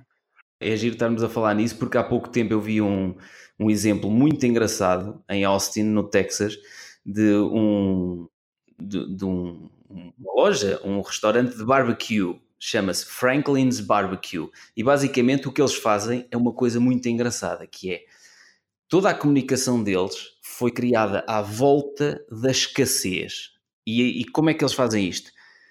No Texas há muitos restaurantes de barbecue excelentes. Uh, aquele é liderado por um chefe que tem vídeos na página. Uh, nós depois nas notas do episódio eu vou pôr uh, o link para a página deles. Tem vídeos sobre o que é que as vacas comem, como é que se escolhe a melhor carne de vaca, como é que se faz o fogo para fazer um melhor barbecue, como é que se mantém o fogo para fazer um melhor barbecue. Então eles com isto estão a atrair pessoas para ir lá comprar o barbecue deles, que pelos vistos é excelente. Mas eles têm uma coisa melhor, que é, eles abrem às 10 da manhã, todos os dias, uhum. e fecham à hora que esgotar.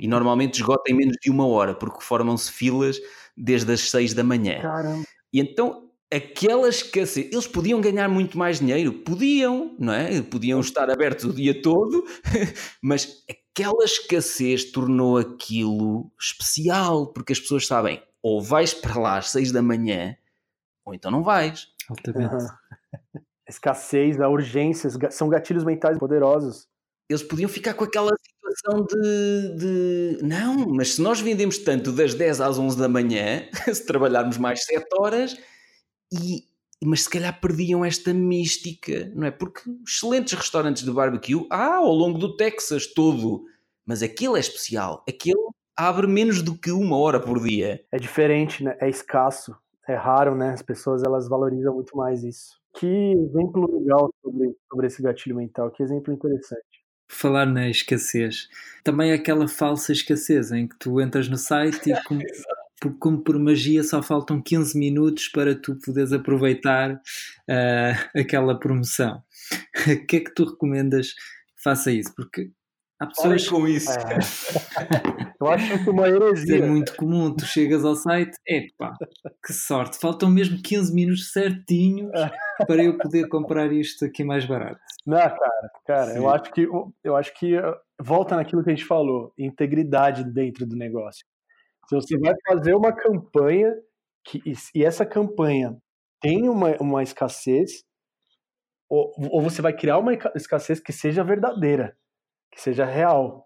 Vai fechar às 11h59, às 11h59 você fecha. Meia-noite você fecha, né? Uhum. Então, é, porque senão você, você, o que, que acontece? Isso gera um efeito contrário. Exato. Uhum. Último dia com 50% de desconto. Então, e aí se não for íntegro, causa efeito contrário, é balela, entendeu? É, as pessoas são inteligentes. Não, é, não é só quem trabalha com marketing, quem tem negócios, que tem cérebro. Pois. E os outros não pensam nisso. Falam assim, pô, o cara, não, vou colocar o um negócio aqui.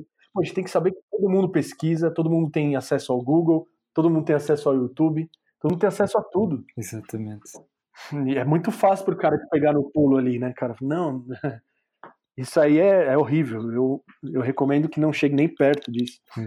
Eu conheço uma pessoa nas redes sociais que tem um curso online e que lança todos os meses, tem dois ou três anúncios diferentes e está sempre a dizer últimas vagas, não sei quê, o meu último curso deste ano, a minha 50%, o último dia. Opa, eu olho para aquilo, eu comento com um amigo meu, olha, é o último dia, outra vez. Opa, como é que é possível? Pois é, então, se você quer fazer uma, se você quer fazer uma, uma estrutura mensal de lançamentos, você tem que encontrar uma forma de ser íntegro dentro do negócio e, e usar os gatilhos mentais ao mesmo tempo, né? Os gatilhos mentais poderosos como escassez, emergência, uhum. urgência, ao mesmo tempo. Mas, mas se você falar que a última vez, a última vez depois vai abrir dali a duas, duas semanas ou uma semana, é complicado, né? Exato.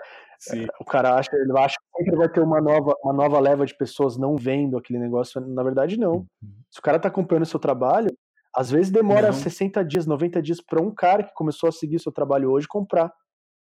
Porque ele está analisando, ele está vendo se faz uhum. sentido ou mais. ou mais. Às vezes faz sentido.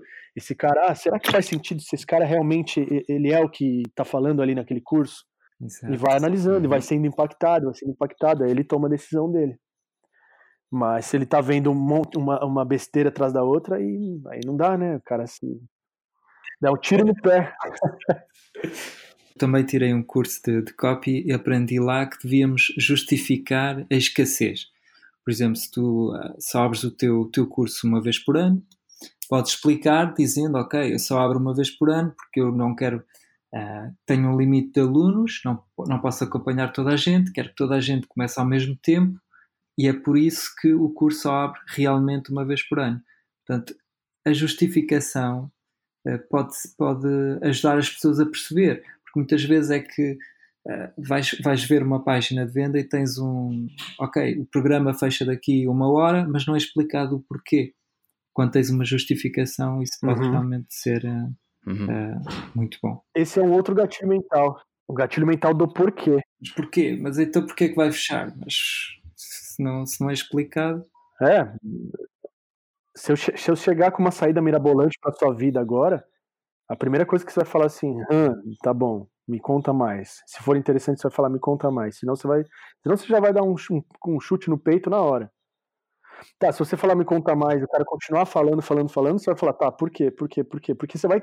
As pessoas elas tendem a procurar o ponto negativo em tudo. Exato. O primeiro pulo, o primeiro salto errado que o cara der ali, ele pegar, já era. Exatamente. Caiu. E, Falou uma coisa e não provou, ou não justificou, ou, ou, ou, ou ficou estranho, uhum. o, bale, o balelômetro sobe lá em cima e tchau, já era, fechou a página e um abraço.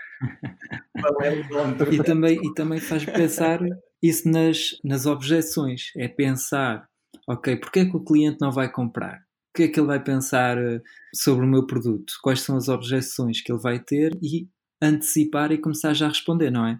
Isso, isso, isso tem um perigo dentro disso, tá? A gente tem que tomar um pouco de cuidado dentro da COP, porque às vezes, eu já eu fazia muito isso. Uhum. Às vezes você está levantando objeção que não existe. Ok. Hum, pois. Entendeu? Pode estar a lembrar. Pode, é, você pode, pode dar um tiro no pé com isso. Mas é muito necessário você responder às objeções universais, as objeções que são, que são mais. É, que tem mais, mais presença ali no negócio. Mas ficar levantando muitas objeções pode ser um tiro no pé, se, se, se, ficou claro, né? Eu respondi a uma que era sobre o preço. Achas que, que é bom fazer isso? É, não, são. Que eu tinha medo que as pessoas achassem que o meu programa era muito caro e eu explicava em comparação a quê? É caro, mas se tu olhares para estudar 10 anos para depois tirar, ter um emprego que não gostas, este curso até é barato. Uhum. Fazia esse tipo de coisas. Recomendas que se faça ou não? Normalmente a gente faz âncora de preço para isso, né? Você ancora, okay. ancora bem o preço uhum. um pouco antes de mostrar o preço oficial. Exato. Ancora com comparativo real da vida da pessoa. O que, muito, o que às, às vezes algumas pessoas fazem é comparar com, com pizza. Comparar com Coca-Cola. Ah, se você comer uma pizza por dia, você vai, ah. vai ficar mais barato do que comer uma pizza por dia. Mas não tem nada a ver com o negócio, entendeu? Exatamente. Uhum. Tá? E aí, isso é um tiro no pé. E é, é bem uhum. complicado, uhum. é difícil, tem que tomar cuidado com esse negócio, né? Mas assim, as objeções mais fortes, como preço, como garantia, como prova do que você está prometendo, isso, isso é obrigatório, obrigatório quebrar, com certeza. É obrigatório, porque são okay. objeções que se levantam na, na, cabeça das pessoas e o cara não vai comprar se ele não tiver tudo muito bem explicado, entendeu? Tu como é que funcionas com a garantia? Fazes como o Érico, das 30 dias, se a pessoa não não achar que aquilo corresponde ao que ela necessita, devolves inteiramente o dinheiro. Uhum. Esse é um tipo de garantia, né? É tipo de garantia incondicional, que de, por qualquer motivo você devolve o dinheiro dela. Eu, eu vi um lançamento sendo feito, ele dava uma garantia permanente. Se dois, cinco ou dez anos o cara quisesse dinheiro dele de volta, ele poderia pedir. Espetacular. As garantias, as garantias, isso é muito audacioso de, se, de ser feito, né? Mas pelos meus testes, o que eu tenho feito, quanto mais garantia você dá, quanto, quanto melhor a sua garantia, melhores os, os resultados.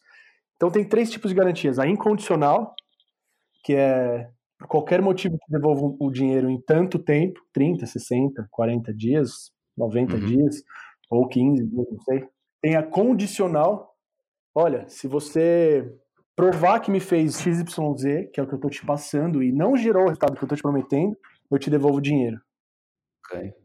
Mas aí é necessário a pessoa provar, não é? É isso, é necessário o cara provar, que é a condicional.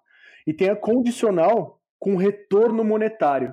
Por exemplo, eu te falo assim: se você me provar que em 90 dias você aplicou tudo que eu te ensinei, não gerou os resultados, os resultados que eu prometi, eu te devolvo o seu dinheiro e te dou mais 200 reais pelo uhum. tempo que você perdeu.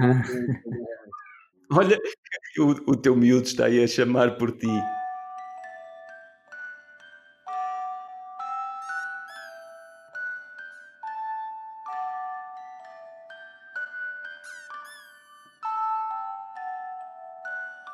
Queria te perguntar se nos podes ajudar a escrever aqui o título do episódio. uh, e eu escrevi aqui um, um, curto título e gostava que me desse a tua opinião e, e depois tá. se me podes ajudar, se nos podes ajudar a escrever um bom título. Então, o título é Copyright, este episódio vai ajudar-te a alcançar o 6 em 7. Olha que aldrabice, já te falta integridade nisso. é, mas, mas se a gente a gente pensar em tudo que, que foi dito, em tudo que, tudo que a história, a história mesmo da, da, do que aconteceu comigo aqui, fizer sentido para alguém, se, se trouxer a resiliência e o foco que a, que a pessoa precisa para chegar onde ela quer, com certeza ela vai conseguir chegar no 6 em 7. Uhum. É, só, é só um número, né?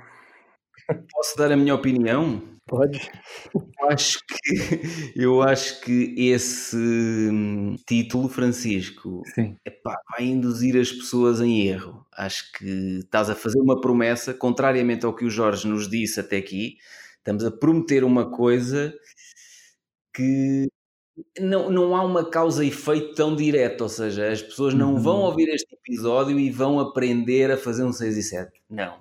E, portanto, eu acho que vamos estar a ser pouco íntegros se vendermos o, o, a ideia deste episódio como ouves o episódio e vais fazer um 6 em 7. Eu, eu preferia, ouves este episódio e é possível que não faças um 6 em 7.